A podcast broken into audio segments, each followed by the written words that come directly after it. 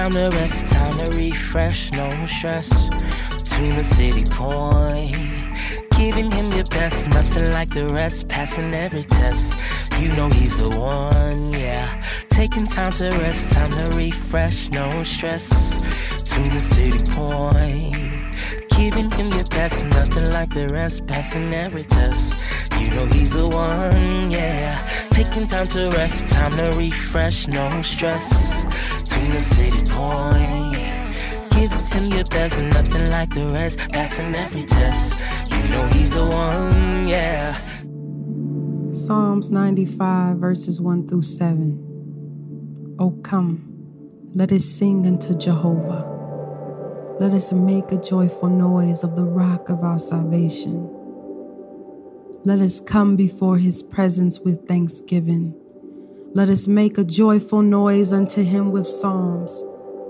For Jehovah is a great God and a great King above all gods. In his hands are the deep places of the earth. The heights of the mountains are his also. The sea is his, and he made it. And his hands formed the dry land. Oh, come, let us worship and bow down. Let us kneel before the Jehovah our Maker. For he is our God, and we are the people of his pasture and the sheep of his hand.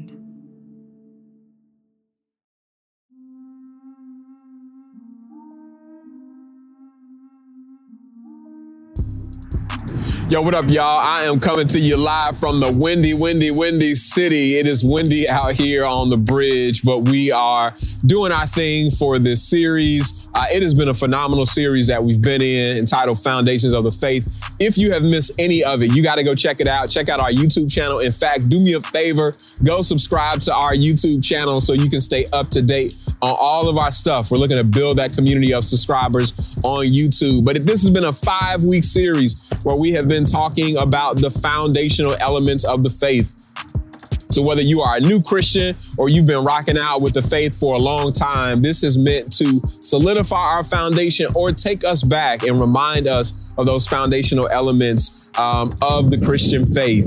And so, we are uh, ending it this week with a sermon about worship and generosity. Worship and generosity. So I'm going to be uh, reading to you from Romans chapter 12, Romans chapter 12, uh, and we will jump right on into it. Romans uh, chapter 12 after a word of prayer. Father, in Jesus' name, thank you so much for all that we have experienced so far in worship. I pray in the name of Jesus that you will speak through me to these your people in a way that is real and relevant. I pray that as I pour out, you will pour back into me. In Jesus' name, amen. Let's look at Romans chapter 12, uh, verse 1 from the New International Version. It says, Therefore, I urge you, brothers and sisters, in view of God's mercy, to offer your bodies as a living sacrifice, holy and pleasing to God. This is your true and proper worship. This is your true and proper worship. So, again, I want to talk about worship and generosity today. Worship and generosity. I remember it just like it was yesterday.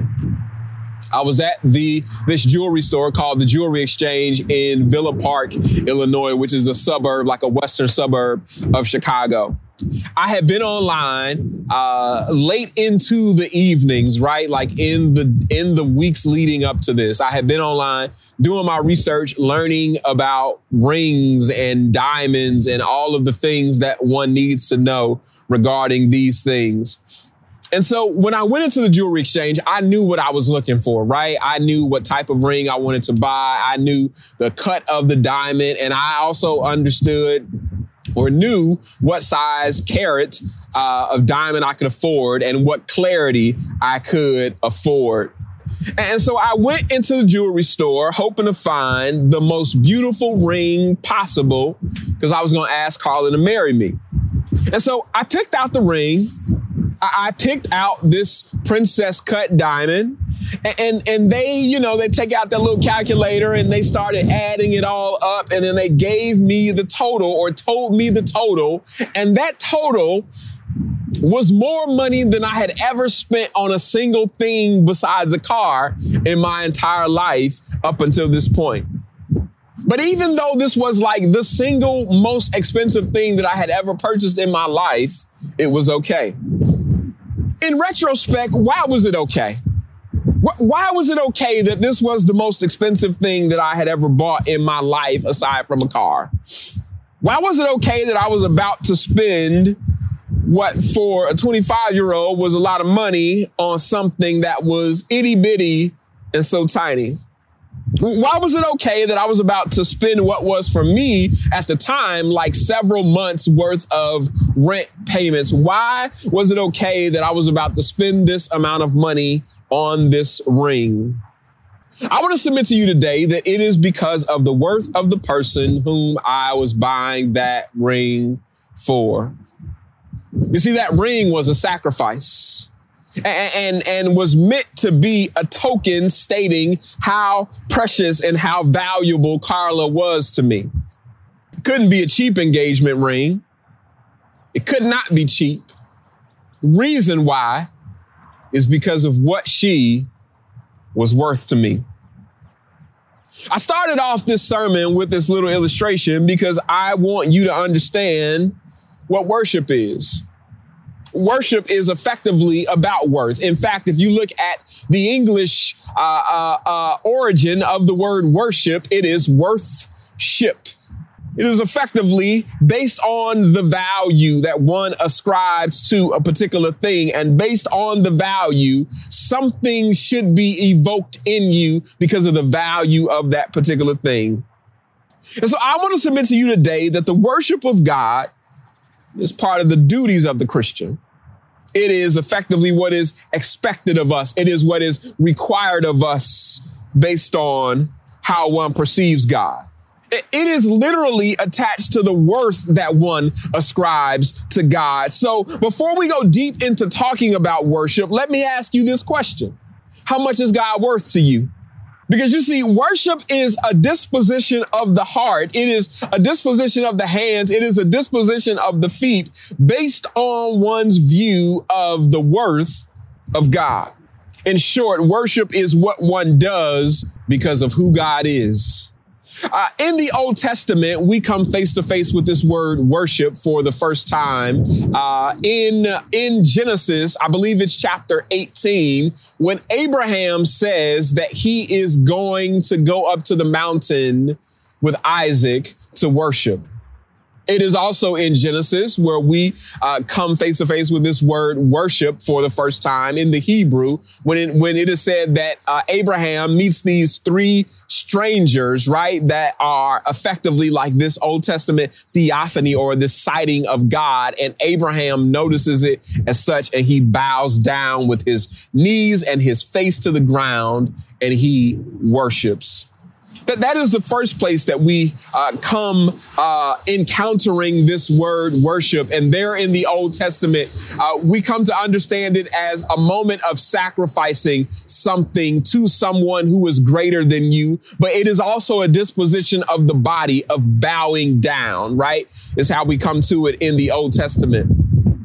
In the New Testament, we find uh, worship in Matthew chapter 2 verse 2, right? For the first time in the New Testament, it, it is it is what is happening when uh, these wise men uh, have told Herod, Herod that the reason that they are here is because they are coming to do some very important work. They are looking for the one that has been born king of the Jews and they are they have come because what they are looking forward to doing is bowing down and worshiping. And so in the Old Testament and New Testament, we get this idea that worship is uh, is about submission to someone greater. We get the idea in Old Testament and New Testament that worship is also this action, this bowing down on one's knees, bowing of one's face in submission based on the greatness of this other um, this other being. Some other places that worship comes up in the New Testament. It comes up in Luke 4 and 8 when Satan offers Jesus the whole world. And what does he ask him to do? The only thing he wants him to do is watch this bow down and worship him. Also in Matthew chapter 14, when the disciples worship Jesus after he and Peter had walked on water on the Sea of Galilee, there is worship there is also this faking, this mocking of worship, this mocking of Jesus. Uh, after the soldiers beat Jesus, they bow down mockingly and they worship him uh, in Mark 15 and 19. And so this theme of worship is Old Testament. It is New Testament, this idea of worship. I want to submit to you uh, three things regarding worship today that as we consider what it is, what is worship, and it is paired with generosity, how I want to talk about it today. I want, I want to talk to you a bit about what it is and how it ought to animate or how it ought to activate itself in our lives. So the first way is that it ought to activate in our hearts, right? It ought to activate in our hearts. Based on your view of God, based on your understanding of the vastness. And if you uh, need some primers on the vastness of God and God's worthiness and, and God's expansiveness, God's creative power, God's powerfulness. If you need primers on these things, that is a great excuse to open up your Bible. Genesis to Revelation uh, is effectively a revelation of how vast, how wonderful, how awesome, how amazing our God is. And it is from there, right? These understandings that we can get from scriptures in addition to the testimony of how God has activated himself in our lives and the lives of other people that we know or whose testimonies we have had access to. It is through these things that we gather our facts, our information about who God is. And as a result of this, right? As a result of this, our heart ought to take a certain disposition toward God based on our understanding of his worth when I place a true value on God, when I really begin to ponder how great, how gracious, how merciful, how wonderful, how big God is, that ought to send my heart into this space of awe, into this space of wonder, and into the space of submission. And so worship ought to impact our hearts. It ought to impact our hearts. It ought to put us into perspective, right? By understanding and viewing how big God is, it, it ought to begin to make us put our own selves into context. We can be a bit naturally self-centered if we are to be honest. We can get into these places where we begin to feel that the entire world, right, evolves, revolves around us. But, but in reality, when we step out of ourselves for a minute and begin to, to imagine who God is and how great God is and begin to center God in the world, we, we recognize that we are simply a part of his creation. Uh, we, we are, are, are a part of all of the wonderful things that God has created. And, and that ought to place us into a place of awe and wonder and submission. Not only should worship uh, display itself in, in one's heart, but let me submit to you, secondly, that worship ought to display itself in one's hands.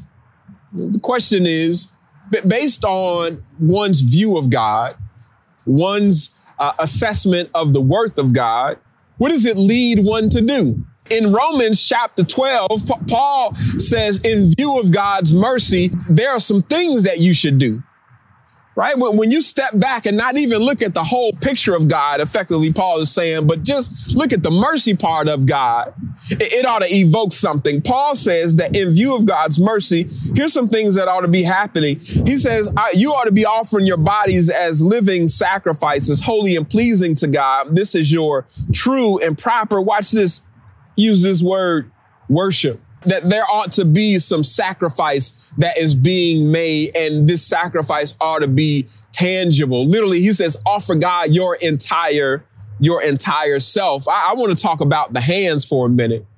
What ought to happen to the hands as a result of viewing the true worth, the true value of God? I want to submit to you that the hands ought to be, ought to be evoked to generosity.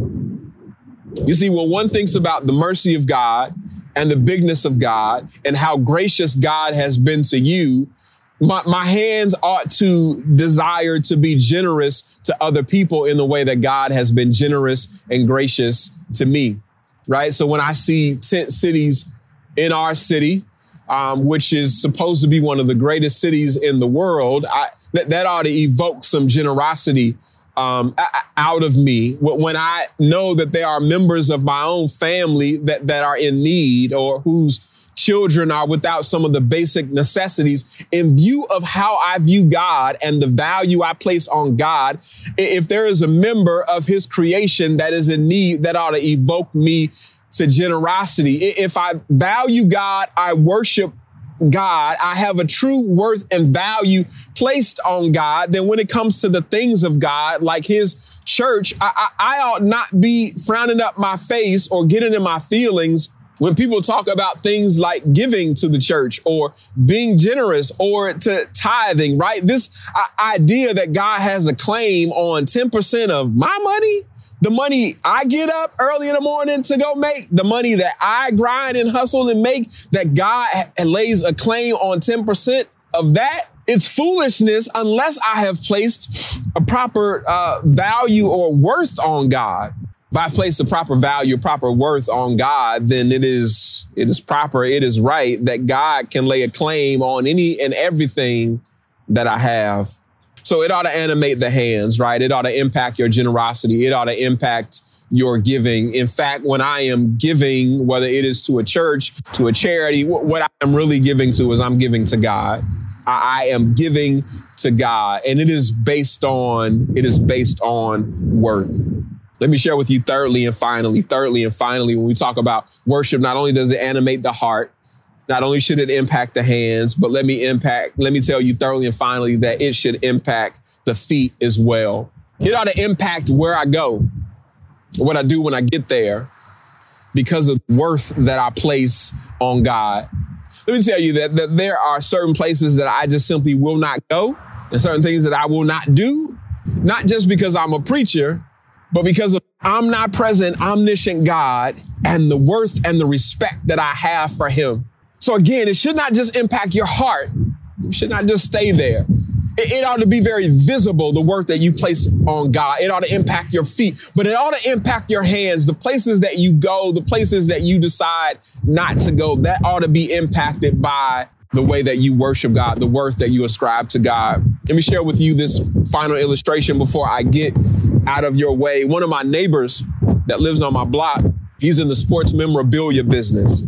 Um, and, and, my my neighbor put me up on it because I, you know, I collected basketball cards when I was a kid, uh, and I did that, and I used to trade and have a good time with basketball cards, but I haven't kept up with it as an adult, and apparently it has hypercharged to a whole nother level. So, so my neighbor, we have these conversations where he puts me up on like the values and the explosive values of memorabilia, right? Where he'll tell me about like the LeBron rookie card and, and how much that's worth now, and like the special LeBron uh, rookie card that has like a piece of his jersey um, that he wore, one of his jerseys that he wore when he was a rookie that has a part of that as a part of the card. Um, and he'll tell me about all these things and like the value and the worth of them. And I think most impressive of it all is like what people decide to do with this stuff right? Like you don't you don't take a um, you don't take a LeBron James rookie card. You you don't take a Michael Jordan rookie card and, and just place it in a shoebox under the bed. You you don't take a signed uh, LeBron James jersey from his rookie season and, and just hang it up in your closet. No, you because of the value of it, you you display it in a certain way. You treat it a certain way. You you take these cards and you place them in special cases so that they don't get impacted by the environment and, and, they don't change colors and they don't get wrinkles uh, or creases on the corners. You place them in special protective casing. You place them in safety deposit boxes or in vaults so that they can be kept safe. You, you take that jersey and you put it in a certain case and that goes up in your man cave or your woman cave or your she shed. You put that in a special place to be seen because of the value. I just want to say, if when it comes to the value of a LeBron James rookie card, or when it comes to the value of a Jordan rookie card, or when it comes to the value of a signed jersey, if people will go to these links to protect them, to honor them, to elevate them, to give them the kind of respect and adulation that they deserve, how much more the one who created the universe the one who breathed into us the breath of life, the one who created us and who sustains us, how much more does he deserve our worship based upon his value? Worship and generosity